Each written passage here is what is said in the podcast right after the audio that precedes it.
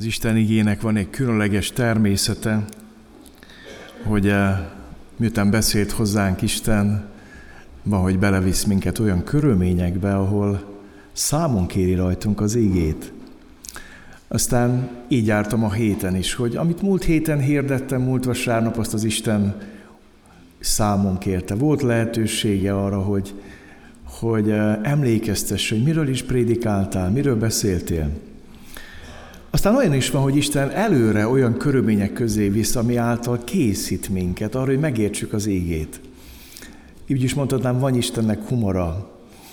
E, a mai témánk az Úr a békesség. Jehova Shalom. Erről szeretnék ma szólni nektek. Majd hete látok azt, hogy az Úr, aki lát, aki gondoskodik, aki megmutatja megoldást Ábrám történetében, Ma pedig ez az ige lesz, ez a mondat a Bibliánkban, hogy az Úr a békesség.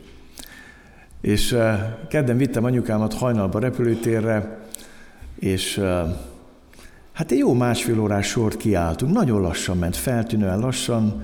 Már kezdtem hogy kicsit izgulni, és ránk kerül a sor anyukámra, és mondják, hogy a Covid oltás nem elég, hol van a teszt. Hát mondom, 77 éves anyukám, megvan az Amerika állampolgása, azt mondja, Amerika a saját polgáráit se engedi be, csak friss Covid teszte. Hát mondom, most mi van? Hát mondja, hogy menjek át az A terminálba, bocsánat, a B terminálba, majd megcsinálják, de akkor már a kapu bezár, mert 15 perc még kivárjuk, meg átmegyünk. Elég úgy nyugtalan voltam, és akkor Szentlek úgy emlékeztetett, hogy mire akarsz prédikálni? Az Úra a békesség. Az Úr a békesség. Mondom, hogy hát lehetne költségtérítésen átütemezni holnapra jegyet? Lehet. Lementünk, megcsináltuk a tesztet, természetesen kifogytunk az időből, átütemeztük a jegyet, megtörténtek az aznap délőtti találkozásaim Budapesten a lelkipásztortársaimmal, délben hazajöttünk anyukámmal, mondtam Laurának, hogy hamar megjártuk Amerikát. Ilyen gyorsan még soha. És a nap végére igazából újongtunk, hogy kaptunk még egy ajándékba egy napot Istentől, hogy együtt töltsük. Nem mindig ilyen jó vizsgázik az ember.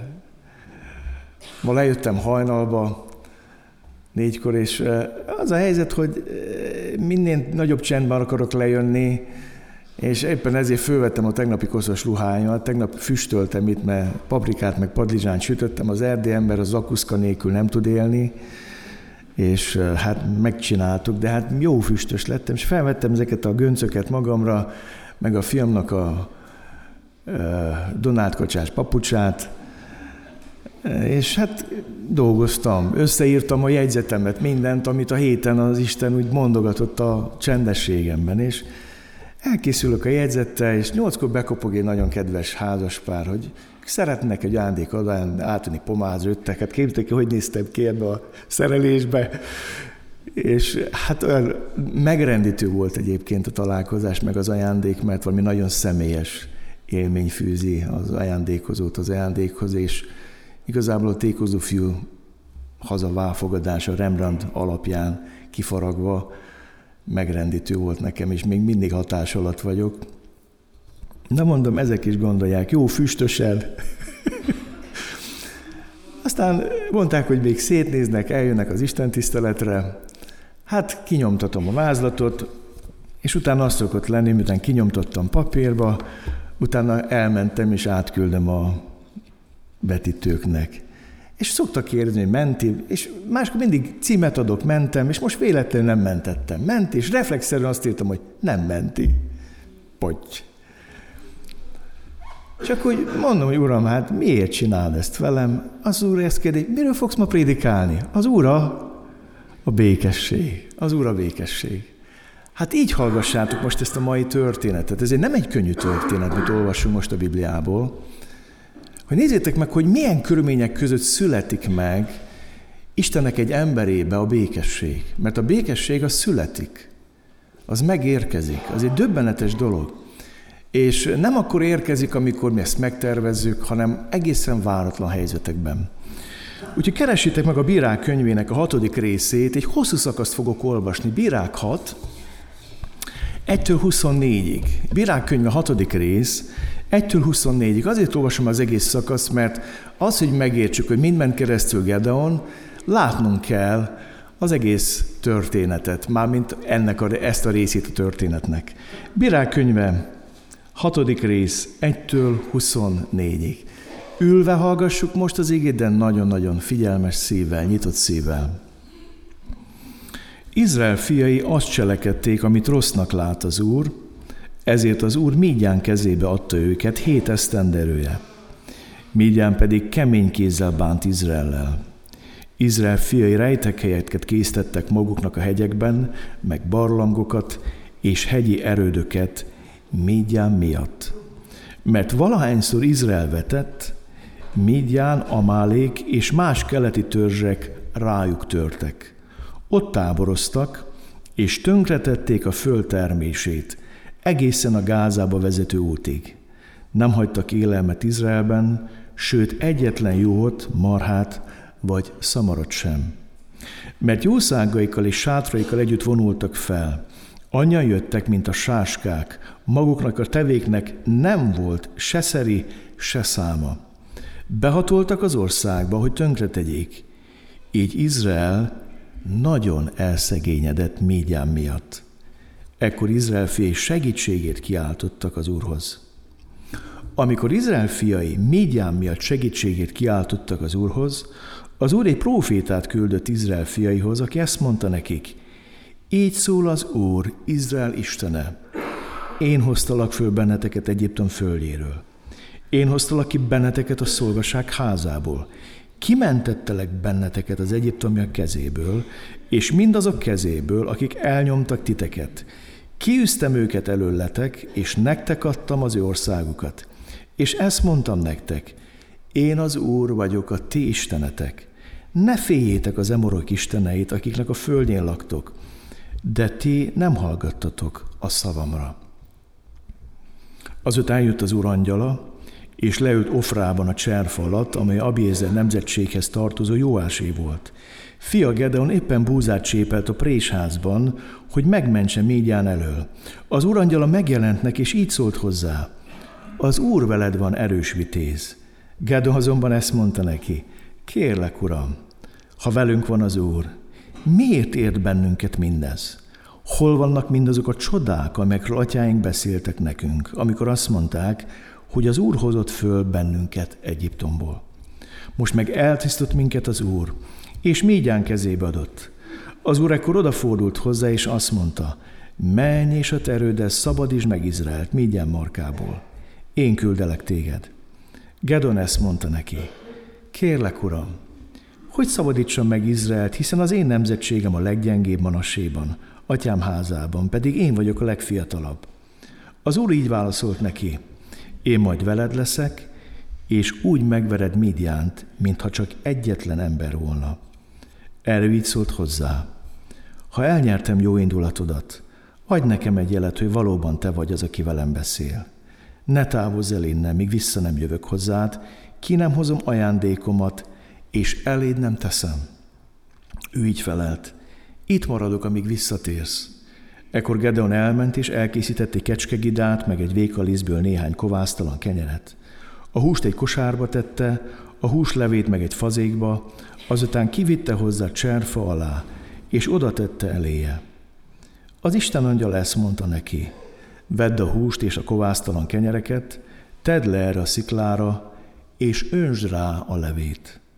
Ő így is tett. Ekkor az urangyala kinyújtotta a kezében levő botot, és a végével megérintette a húst meg a kovásztalan kenyereket.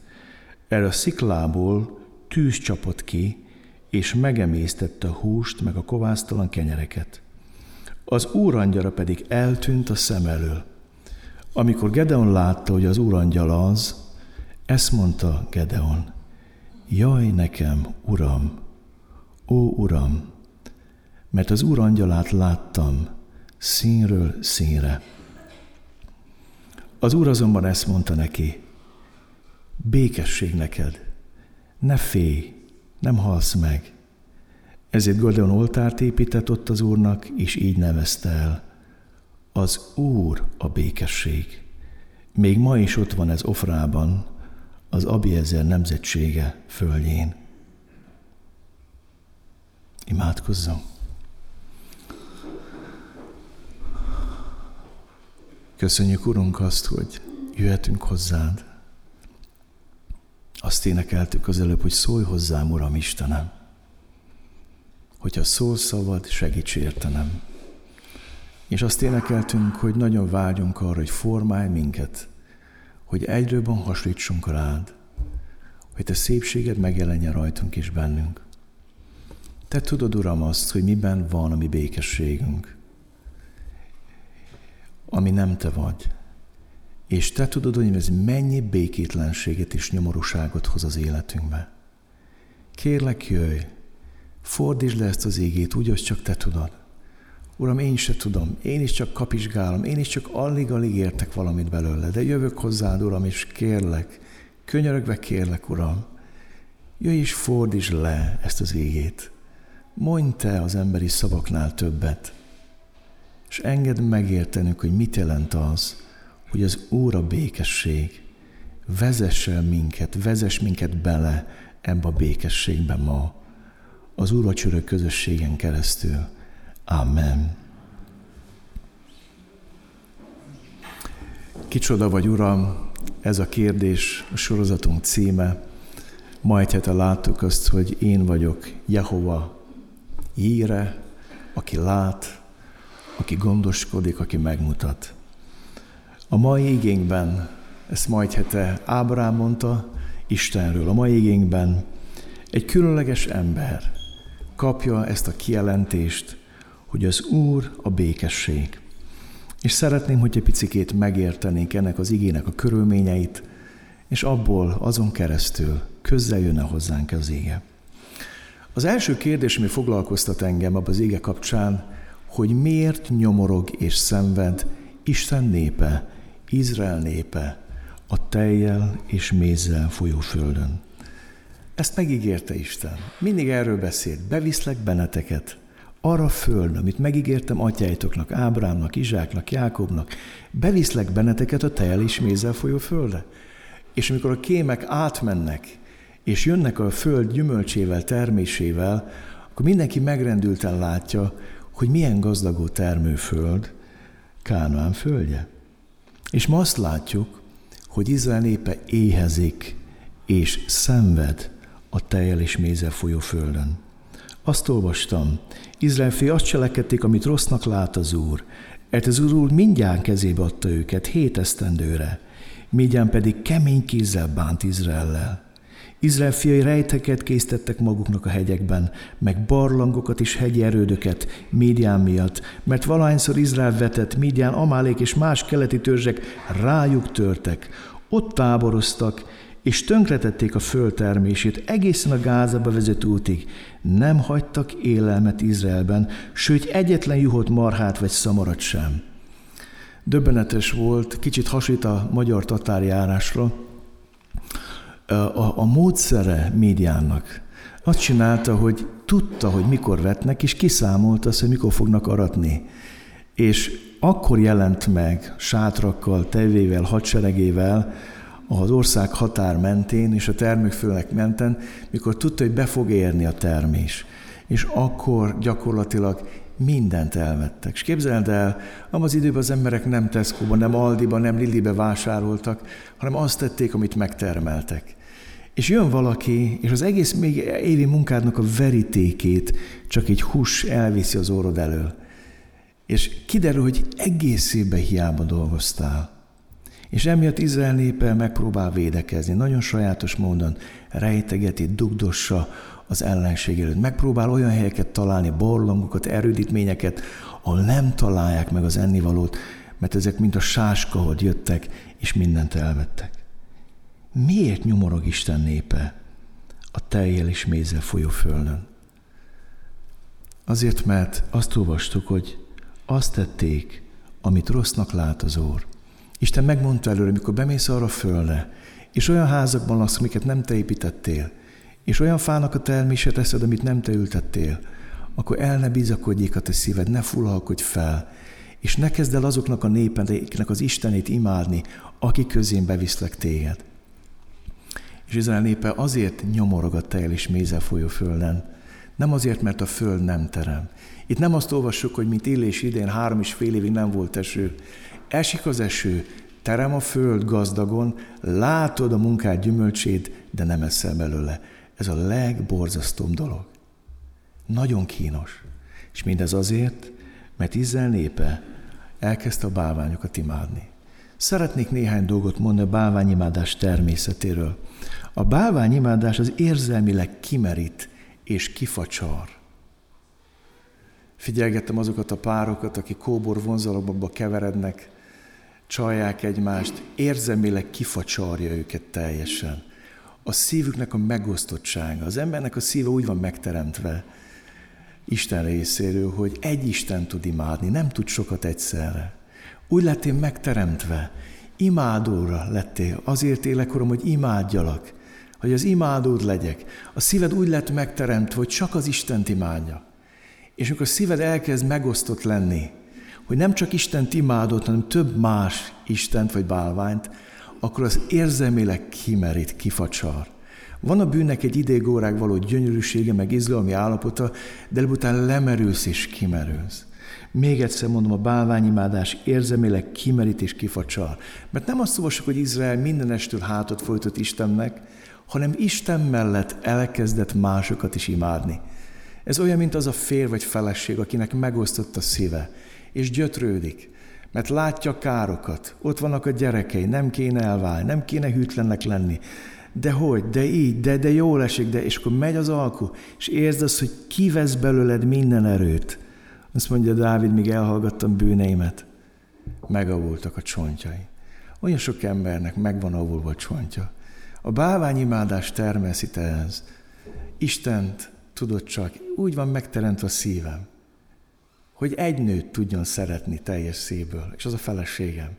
Úgy van megteremtve a szívem, hogy egy Isten tudjon imádni, és az Isten, és nem fér bele más Isten. És tudjátok, hogy azért hozom ide a házasság példát, mert Isten is használ népevel kapcsolat ezt a példát, hogy a hűséges férként Izrael népe állandóan csalja fűvel, fával, össze-vissza kódorogott az idegen bálványok között. Olyan érdekes ezt látni. Kimerülnek érzelmileg. Önmagában a bálványimádás kimerít. A másik, amit szunott ki a bálványimádás természetéről, hogy a bálványok végül mindig benyújtják a számlát. Úgy mondta ezt valaki, hogy nincs költségesebb dolog a bűnnél. Nem ingyen mennek a dolgok. Ha idegen isteneket imádok, az energiám, a, a lelki békességem, és nagyon sok minden rá fog menni. Most értsétek, a mai témánk az, hogy az Úr a békesség. És nézd meg Izrael népének ezt a háborgott, békétlen lelkét, szívét. Istent is akar imádni, de Baál, de az Aserát, de a Molokat, de az ékirálynőjét, de ez, de azt, de Istent is. A bálványok benyújtják a számlát. A bálványimádás másik természete, hogy kifoszt és lerabol. Azt látjuk Izrael népének, hogy mivel elkezdték imádni médián isteneit, az a nép, amelyiknek az Istenét elkezdték imádni, az a nép rabolja őket ki, fosztja őket ki. A bálványimádás természete, hogy kifoszt és lerabol. És ez egy nagyon-nagyon nyomorúságos állapot. Az a nép, akinek Isten a védelme, Isten az olt, amiken az a neve, hogy Izrael, akiért az Úr harcol, az most menekül, rejteget, dugdos, a megmaradtat, hogy ne halljon éjjel. Miért? Mert az a nép foszt és rabolja ki, amelyiknek az Isteneit imádat. Szeretném, ha megértenéd azt, hogy a bálványait be fogják mindig nyújtani a számládat. És ha most meghasonlott vagy és szenvedsz, az azért van, mert megosztott a te szíved. És amíg megosztott a szíved, érzelmileg lemerülsz és kifacsarodsz. És lerabolnak téged érzelmileg, és nem tudsz örülni a családodnak, nem tudsz örülni a feleségednek, nem tudod Isten maradéktól teljes szívvel imádni, és örülsz, ha meg tudsz valamit menteni. Igazából az életed kármentésről szól. Izrael nép a válványimádás részén éhezik és szenved a tejl és mézel folyó földön, a bálványimádás miatt, és az életük másról sem szól, csak kármentésről. Hogy usszuk meg a legkevesebb kárral? Hát nem erről szól az embernek az élete ma, kármentésről. Bálványimádás másik természet, hogy megtelik a szívünk félelemmel. Amikor Ádám és Éva úgy dönt, hogy nem akarja maradéktól Istent imádni, akkor Isten megkérdezi Ádámot, hogy hol vagy, és azt mondja, szabadot hallám, és megfélemlék. Ha szíved tele van ki félelemmel, az is a bálványimádás jele. Félelem a bűn következményeitől. Elkezdünk félni, hogy mi lesz, ha kiderül, ha kitudódik. Érzelmi és kapcsolati káosz. Mindez eljár a bálványimádás. És Gedeon akkor élt Izraelben, amikor Izrael ilyen állapotban volt. A második kérdés, mire szeretnék válaszolni, miért cseréli le Isten népe Istent bálványokra?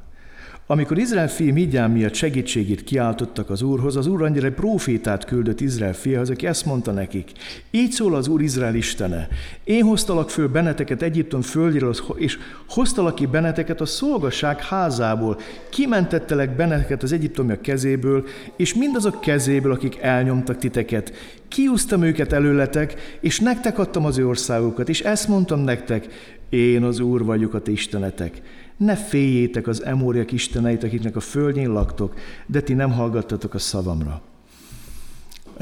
Péntek este van egy része a barátkozók, ami nagy-nagy futóléptésekben meg átnézem a barátkozókkal egy alkalommal a törvényszövetség és a kegyelem szövetségi közti korszakot, és abban szó van a bírák könyvéről. És az egy barátkozó azt kérdezte tőlem tegnap este, tegnap előtt este, hogy hogy de, de, de miért vagyunk ilyenek, és miért ilyen Izrael, vagy miért cserél Izrael az élő Isten bálványokra? Ez egy fontos kérdés.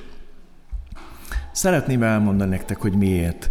Azért, mert az Isten imádat és a bálvány imádat között nagy különbség van. Erről már ma egy hete szóltam. Amikor beszéltem az engesztelő áldozatról, és beszéltem a pogány népek áldozatáról. Az engesztelő áldozat arról szól, hogy adósod vagyok Istenem hogy én tartozom neked, hogy bűnös vagyok, hogy nem tudok fethetetlen lenni, és szeretnélek téged kiengesztelni, hogy megbocsásd a bűneimet.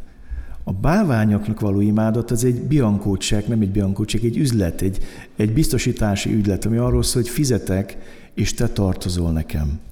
A bálványimádás lényege, hogy szeretnénk az Istent a zsebünkben tudni. Szeretnénk a zsebre vágni az Istent. És azt mondjuk, hogy én hozok, teszek, áldozok, te pedig tartozol. Én adósítalak el téged. Azért tettem erre az oltára ide valamit, legyen az adakozás, vagy szolgált, vagy bármi, mit teszünk az Úrért, hogy te utána ezt megháláld nekem. Tartozol nekem, Istenem. A másik a bálványimádásnak a lényeg, hogy miért cserél Izrael népe Isten bálványokra, hogy nekünk egy kiszámítható Isten kell. Izrael népe rájön arra, hogy az ő Istenük túl vad. Nem tudom, nem tudom másként mondani. Vad. Nem, nem, nem kiszámítható, nem, nem lehet egy matematikai képletbe beleilleszteni Izrael Istenét, mert élő Isten, egy személy. Nem egy képlet. És a bálványimádás lényege, hogy ott az Istenek kiszámíthatóak. Mi fizetünk, és megteszik, amit mondunk. És hadd szóljak itt nektek a nyugati pragmatista kereszténység végső kérdésére mindig így szól, működik, vagy nem működik valami. A nyugati civilizáció nagyon pragmatikus civilizáció. Ha elmész Amerikába, egy végtelen pragmatikus kultúra, nagyon gyakorlatek, és mindent onnan közelítenek meg, hogy leegyszerűsíten dolgokat. A forgalmi táblákkal kiírják szöveggel. Nem stoptál, állj meg! Odaírják, hogy a vak is lássa. Vagy kihajtani tilás táblánál ki van, kihajtani tilos. Nagyon gyakorlatiak, és hadd mondjam, hogy ez átjött a kereszténységbe is. És nagyon sokszor találkozom a gyülekezetekbe ezzel a kérdéssel. Azt kell testvérek csinálni, ami működik. A végső kérdés nem az, hogy Istennek tetszik, amit csinálunk, hanem működik-e valami. És a gyülekezetek nagyon sokan kerülnek vakvágányra emiatt, és mi is kerültünk vakvágányra. A végső kérdésünk nem az, hogy Isten mit akar, hanem azt a kérdést tesszük, hogy működik-e, Uram, ez a dolog, vagy sem. És ha így indulunk el, akkor egy csomó olyan programot fognak a gyülekezetek gyárt, és csomó olyan dolgot fognak csinálni, ami fog működni, de nem fog tetszeni Istennek. És Isten kivonul belőle, és ott marad a gyülekezet magába Isten nélkül, és onnantól kezdve a gyülekezet megszűnik gyülekezetnek lenni. És nem kell sok évtized, hogy annak az imáznak az ajtát beszegeljék, és be, becsukják végleg. Mert nem ez a végső kérdés, hogy mi működik és mi nem, hanem mit szeretne Isten. Működik vagy sem. Úgy is mondhatnám nektek, a bálványidamás nem más, mint Isten szelidítés. Le akarjuk hozni a mi szintünkre. Legyél olyan, mint mi, de azért legyen néha hatalmasabb is, mint mi, hogy tudjunk téged használni. Nekünk egy szelét, kiszámítható Isten kell, aki a kell, mégis hatalmas. Az érdekeink, ha az érdekeink úgy kívánják. Ezt hívjuk varázsló Istennek. Hogy szeretnék, hogy egy kis sípunk lenne, és belefújunk mind a mesébe. És akkor jön, és akkor mindig azt sem, amit mondunk neki. és nagyon sokan így, így gondolkoznak Isten, és nagyon sokan ezért fordítanak neki hátat hogy én kértem, nem tette meg, nem adta, nem gyógyított meg, nem csinálta meg, megengedte, belefújtam, nem tette. És durciznak. Értitek? Ez a bálványimádás lényege. Ezért seréljük le az élő Istent bálványokra. És szeretnék tovább menni és szólni a Bókimról, az elvetét bűnbánat helyéről. A bírák könyve így kezdődik – az úrangyala fölment Gilgából Bókimba, ez a második fejezet, bocsánat, és ezt mondta, kivezettelek benneteket Egyiptomból, és beosztalak erre a földre, mert esküvel ígértem atyáitoknak, és azt mondtam, nem bontom fel szövetségemet veletek soha, de ti se kössetek szövetséget ennek a földnek a lakosaival, romboljátok le oltáraitokat, oltáraikat, ti azonban nem hallgattatok szavamra. Hogy tettétek ezt? Azt is mondtam, nem űzöm el őket előletek, hadd legyenek oldalatokban, isteneik pedig legyenek csapdává számotokra.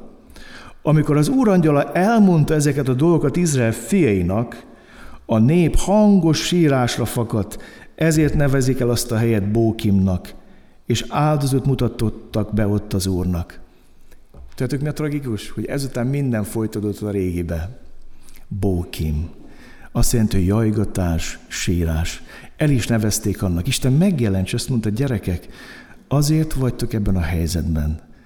Azért érzitek, hogy éheztek az ígéret földjén, a teljes mézzel folyó földön, azért szűköltök, azért nyomorogtok Kánán földjén, mert elcsábult a szívetek idegen istenekhez. A népük ezt hallotta, keserves sírásba törtek ki, Héberül bókim, azt jelenti, hogy sírni, jajgatni. Miről van itt szó? Vannak az életünkben elvetélt bűnbánatok. Bókim az elvetélt megtérések és bűnbánatok helye.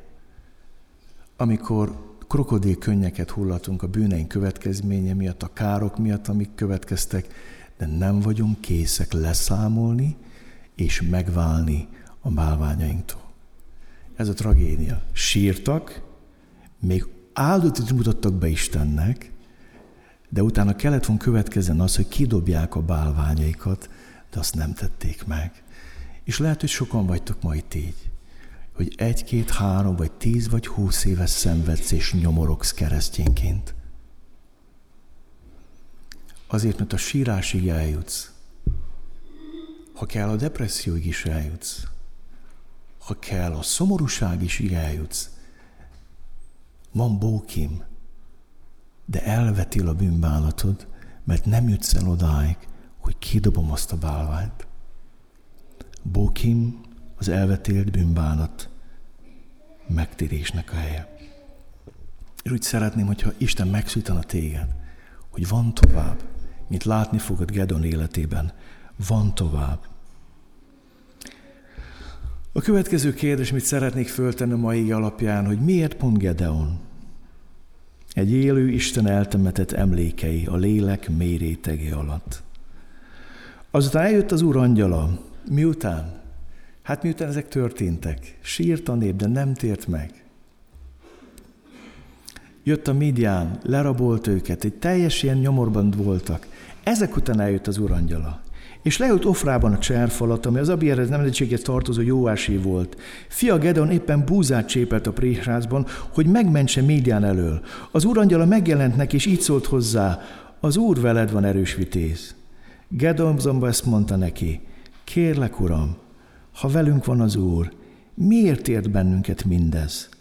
Hol vannak mindazok a csodák, amelyekről atyáink beszéltek nekünk, amikor azt mondták, hogy Úr hozott föl bennünket Egyiptomból? Most pedig eltasztott minket az Úr, és Mígyán kezébe adott. Miért pont Gedeon? Én úgy hiszem, hogy azért, mert Gedeon egy olyan ember volt, akinek voltak emlékei. A válaszából kiderül, hogy emlékszik arra, amit a szülei, a nagyszülei meséltek neki.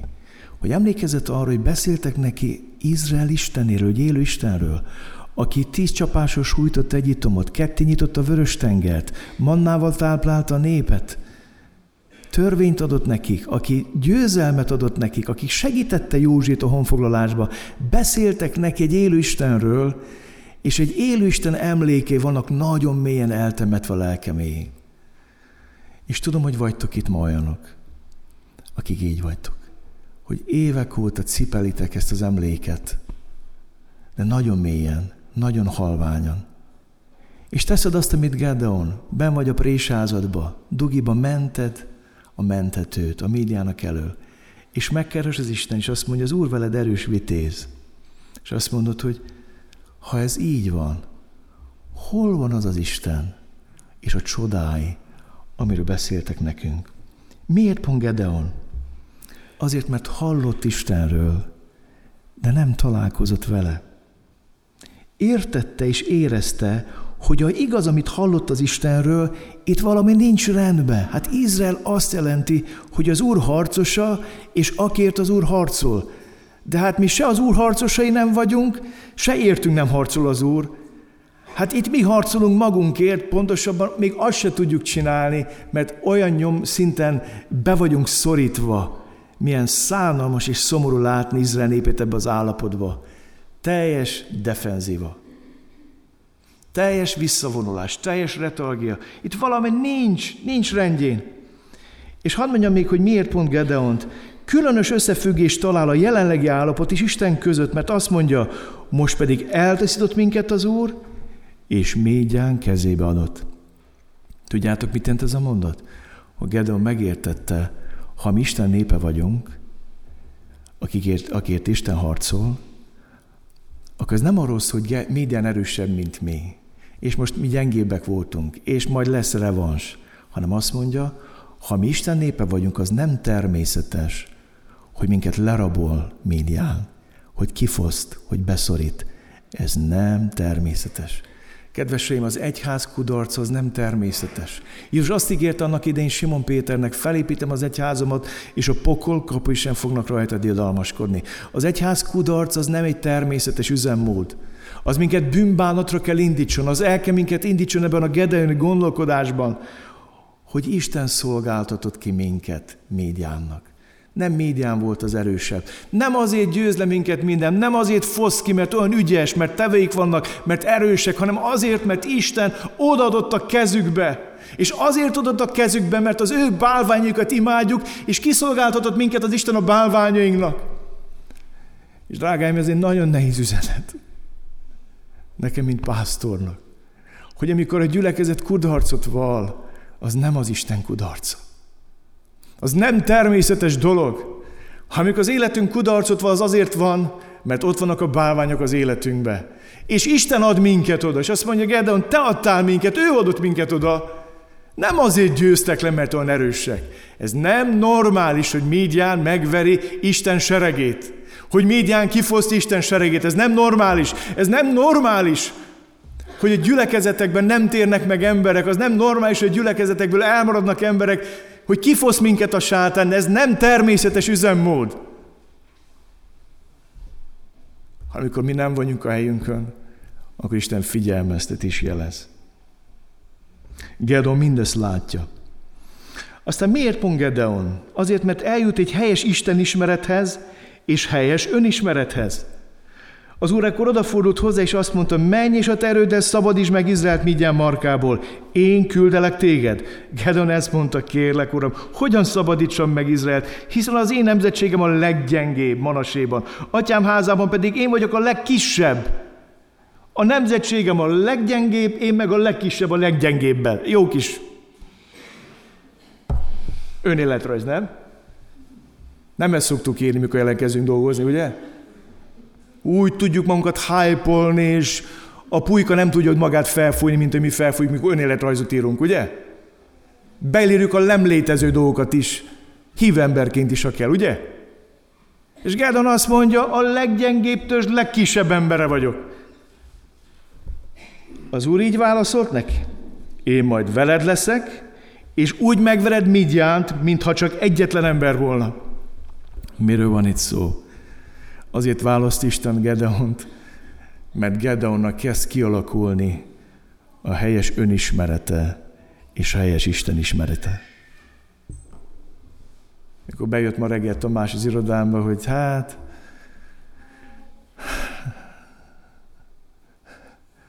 mondom, hát én pont úgy érzem magam, mint te.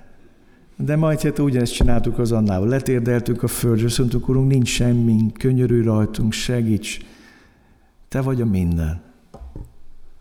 A leggyengébb törzs, legkisebb embere vagyok, és azt mondod, hogy én erős vitéz vagyok?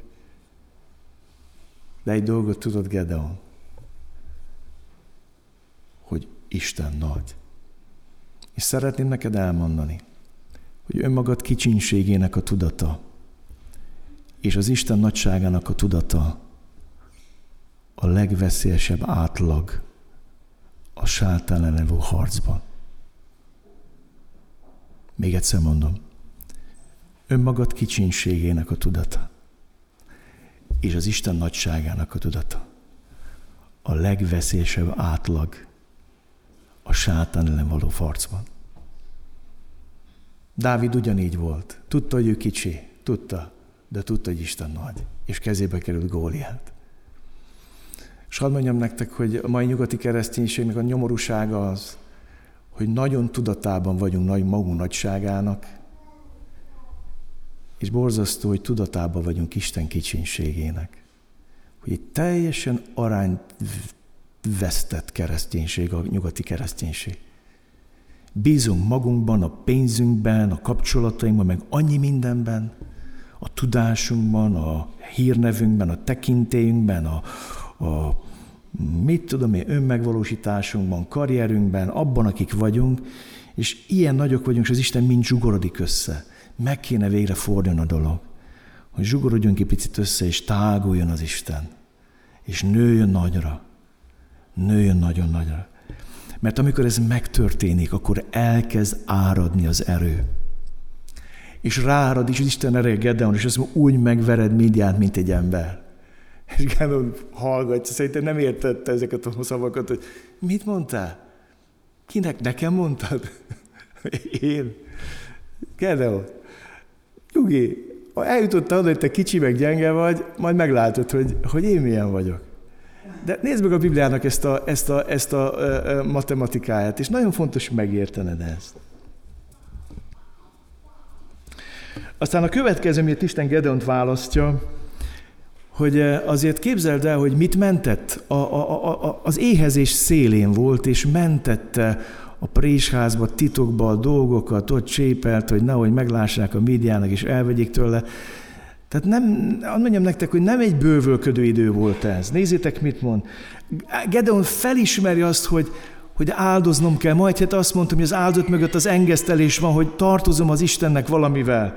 Erre így szólt hozzá, ha elnyertem jó indulatodat, adj nekem egy jelet, hogy valóban te vagy az, aki velem beszél. Ne távozz el innen, míg vissza nem jövök hozzád, ki nem hozom ajándékomat, és eléd nem teszem. Ő így felelt, itt maradok, míg visszatérsz. Ekkor Gedon elment, és elkészített egy kecskegidát, meg egy vékaliszből néhány kovásztalan kenyeret. A húst egy kosárba tette, a húslevét meg egy fazékba, azután kivitte hozzá cserfala, és oda tette eléje. Nagyon sok Biblia magyarázza azt mondja, hogy Gedeon azért a kecskegidát vitte, mert az anyját már a médiának elvitték. Itt nem arról van szó, hogy van egy ember, akit felvett a pénz, és több ezres nyája van, hanem egy olyan ember van, akit kifosztottak és leraboltak. Mert ő is része volt a bálványimádásnak, annak a fának, amit az apja felállított a kertben, amit neki kellett majd később kivágni, abban ő is benne volt abban a bálványimádásban. És ő is egy kifosztott és lerabolt ember volt. És akkor találkozik az Istennel, nem azt mondja, hogy adósom vagy, hanem azt mondja, hogy adósod vagyok. Ha tényleg te beszéltél velem, engedd meg, a próbára tegyelek, vár meg itt, még kihozom az ajándékomat. És az ajándék, ez húsba vágó ajándék volt. Talán nem olyan, mint Ábrámnak Izsák. De képzeld, amikor megmentesz gidát, és azt mondod, hogy az a gida a reménység arra, hogy túl fogjuk élni. Az anyát ellopták, de megmaradt túléljük. És Gedeon odaadja Istennek azt, ami neki ott akkor a legdrágább. Picikét visszaköszön az, amikor a, a bűnös nő a nárdus kenetet összekötör és odaönti Jézus lábára. És kedveseim, hogy bosszantja ez a tanítványokat, meg Judást. Drágáim, épp azért választ Isten Gedeont, mert Gedeon kész áldozatot hozni Istenért. És sokszor szeretnénk áldást, szeretnénk nagy dolgokat látni, de úgy, hogy ez nekünk ne kerüljön semmibe. Maximum feleslegbe, amit odadobunk, mint koncot az Istennek. És azt mondjuk, hogy adtam neked valamit, nesze, tartozol nekem. Nem tudom, értitek a különbséget? Hogy Gedeonnak imádó szíve van. És amikor ezt megteszi, akkor történik a megrendítő találkozás. Az Isten őre ezt mondta neki, vedd a húst és a kovásztalan kenyereket, tedd le erre a sziklára, és öntsd rá a levét. Ő így is tett. Ekkor az urangyala kinyújtotta a kezében levő botot, és a végével megérintette a húst meg a kovásztalan kenyeret. Erre a sziklából tűz csapott ki, és megemésztette a húst meg a kovásztalan kenyeret. Az urangyala pedig eltűnt a szem elől. Ekkor Gedeon, amikor látta, hogy az urangyala volt az, ezt mondta Gedeon, jaj nekem, uram, ó uram, mert az úr angyalát láttam, színről színre. Gedeon ott találkozik az áldozatban, megrendítő módon az Istennel. És ott árasztja őt Isten ereje, és tölti be őt Isten szelleme, és ad neki bátorságot, hogy kivágja a bálványt az apja udvarában és kertjében, igaz, hogy éjszaka, és ad neki áramlatosságot, hogy lecsökkentse a 30 ezeres seregét tízezerre, és ad neki bátorságot, hogy lecsökkentse 300-ra, és ad neki bátorságot, hogy szót fogadjon az Istennek. Mert ott volt egy megrendítő találkozás, egy húsba vágó találkozás Istennel az áldozat helyén. Mit értett meg Gedeon? Hogy láttam az Istent, és nem haltam bele. Láttam az Istent, és elfogadta az áldozatot. Ugyanazt élte meg, mint Illés a Kárme hegyén, lecsapott a tűz, és megemésztette az áldozatot. Ugyanazt élte meg Gedon, amit átélt Ábel, amikor hitáltal értékesebb áldozatot mutatott be az Istennek, és Ábel átélte azt, hogy Isten elfogadta. Nem tudjuk, hogy hogy adta Isten tudtára Ábelnak azt, hogy elfogadta az áldozatát, de úgy hiszem, hogy a történetek között itt rokon gondolatok és szálok futnak, hogy Ábel is valami megrendítő dolgot élt meg. Hogy az Isten megölhetett volna bűneim miatt, de nem tette, elfogadta az áldozatot. És akkor azt mondja Gedön, jaj nekem, Uram, Uram, mert láttam színről színre, akkor az Úr ezt mondta neki, békesség neked, ne félj, nem halsz meg. Eltűnik az Isten, Gedeon jajgat, és megszólal, és azt mondja, békesség neked, Gedeon. Ne félj, nem halsz meg. Ezért Gedon oltárt épített az Úrnak, és így nevezte az Úr a békesség.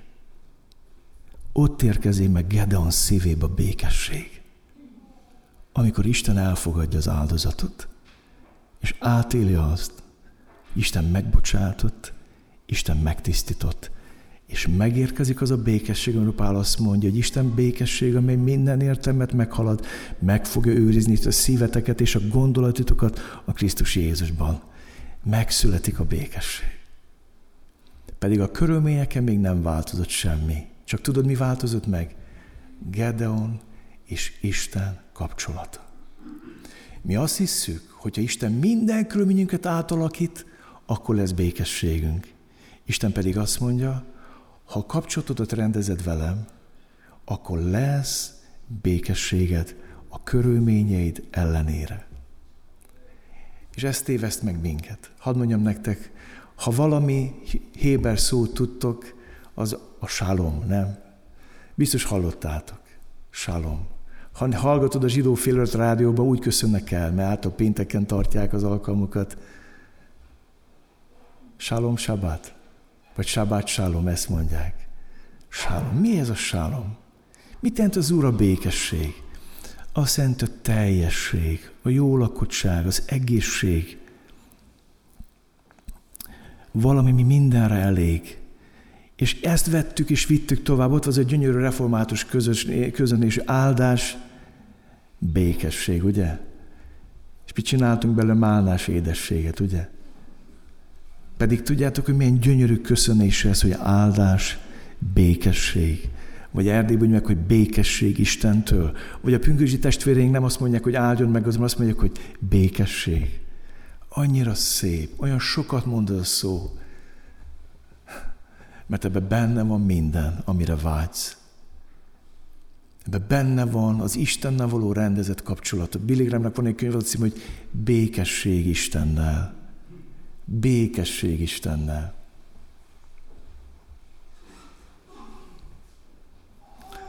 Mikor Pászkál meghalt, a keresztény tudós, találtak a ruhájába, vászon ruhája volt, belevarva egy kis szetlit, egy elsárgult kis szetlit, pergament.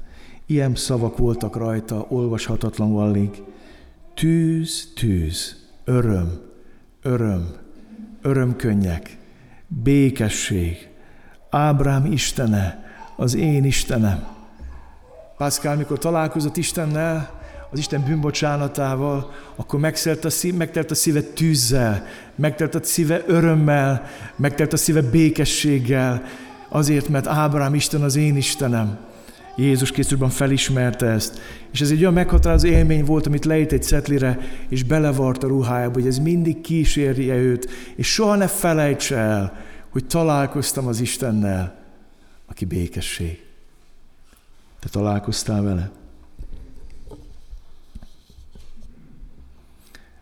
Úrvacsorá következik, és arra fogunk emlékezni, hogy volt egy hely,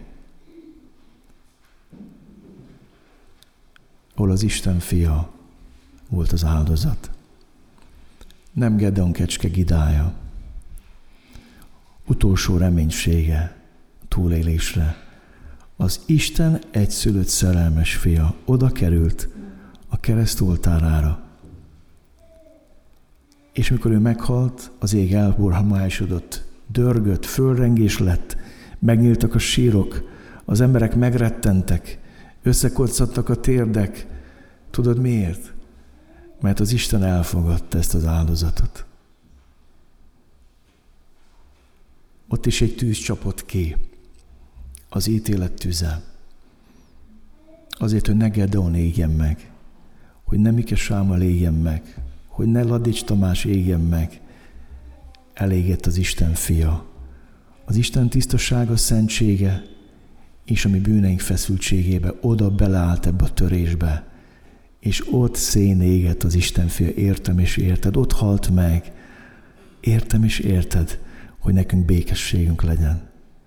És azt mondja Pál, hogy békességet hirdetett nektek közelieknek és távoliaknak, és azt mondja, az Isten előtt, az Isten eh, küldetésében járva kérünk benneteket, mint a Isten kérne, béküljetek meg az Istennel. Mert azt, aki bűnt nem ismert, bűnítette értünk, hogy mi Isten igazsága legyünk. És döbbenetes, hogy árad a békesség a kereszten. A lator megérzi ezt a békességet. Nem érti, hogy hogy lehet az, hogy valaki igazságról szenved, és azt mondja, atyám, bocsáss meg nekik, mert nem tudják, mit cselekesznek. És Krisztus békessége kiárad a lator szívébe. Ezt a békességet érzi meg a római százados, amikor végignézi Pilátus főnökének a korrupcióját, hogy kimondja, hogy ártatlan, és utána mégis halálra ítéli. És azt mondja, Pilátus, az én főnököm szembeköpte a római jogot, kimondta valaki, hogy ártatlan, és utána megölte. Ennyit ér az emberi igazság, meg az ennyire békesség. És végignéz ezt a torturát, neki kell levezényelni, és akkor ott van a legvégén, és látja, hogy Jézus bűnbocsánatért könyörög, a végén pedig azt mondja, amit a zsidó kisgyerekek mondanak lefekvés előtt, hogy kezedre bízom lelkemet, te váltasz meg engemet. Akkor azt mondja, el az ember Isten fia volt. Békesség.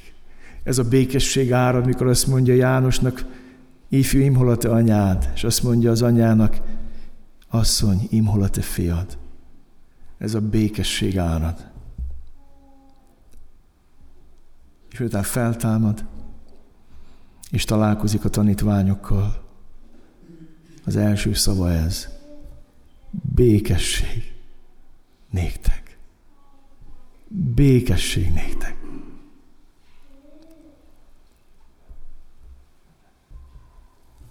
És ezzel a békességgel találkozik Tamás, mikor azt mondja, gyere ide, hozd ide az újadat, és te kezedet, és ne légy hitetlenem hívő. Hadd kérdezem meg ma tőled a Szentlélek. Ki tud-e mondani ma Gedeonnal együtt? Az Úr a békesség. Nem a vastagon dagadó bankszámlám, nem a pénztárcám, nem a karrierem, nem a megbecsültségem, nem az elismertségem, nem a társadalmi státuszom, nem a ragyogó körülményeim. Nem. Gerdon ezt akkor mondta ki, amikor semmi nem mutatta erre a körülményre. Ott volt egy présházban, rejtegetve és mentve, a megmaradtott, amit még nem tudtak ellopni tőle. És ki mondja ezt? Az Úr a békesség. Gyertek, hajtsunk fejet és imádkozzunk.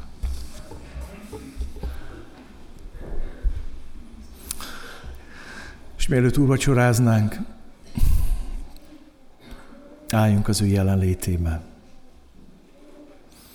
Lehet, hogy rád illet Izraelnek a leírása. Arról szóltunk, hogy milyen ez minket a bálványimádás. Lerabol, kifoszt, érzelmileg leterhel, kizsigerel, kifacsar. Lehet, hogy magadra ismertél.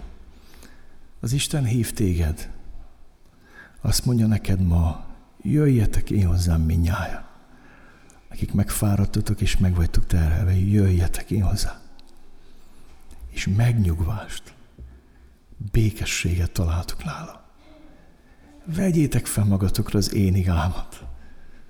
Azért merülték ki, olyan igákat cipelsz, meg húzol, össze-vissza rángatsz mindenfele. Mást is magaddal rángatva, ami nem az én igám, és azt mondja, Isten, bújj ki belőle, és vedd fel az én igámat. Szeretnék most időt adni, elhallgatok, hogy mondd el Istennek, amit a lelked mélyén érzel. És utána megkérem Győri Gábor testvémet, hangos imával fejezze be ezt a csendes fohász időt. Legyen egy-két percünk az Úr jelenlétében, most majd Gábort kérem, hogy hangos imával fejezze be.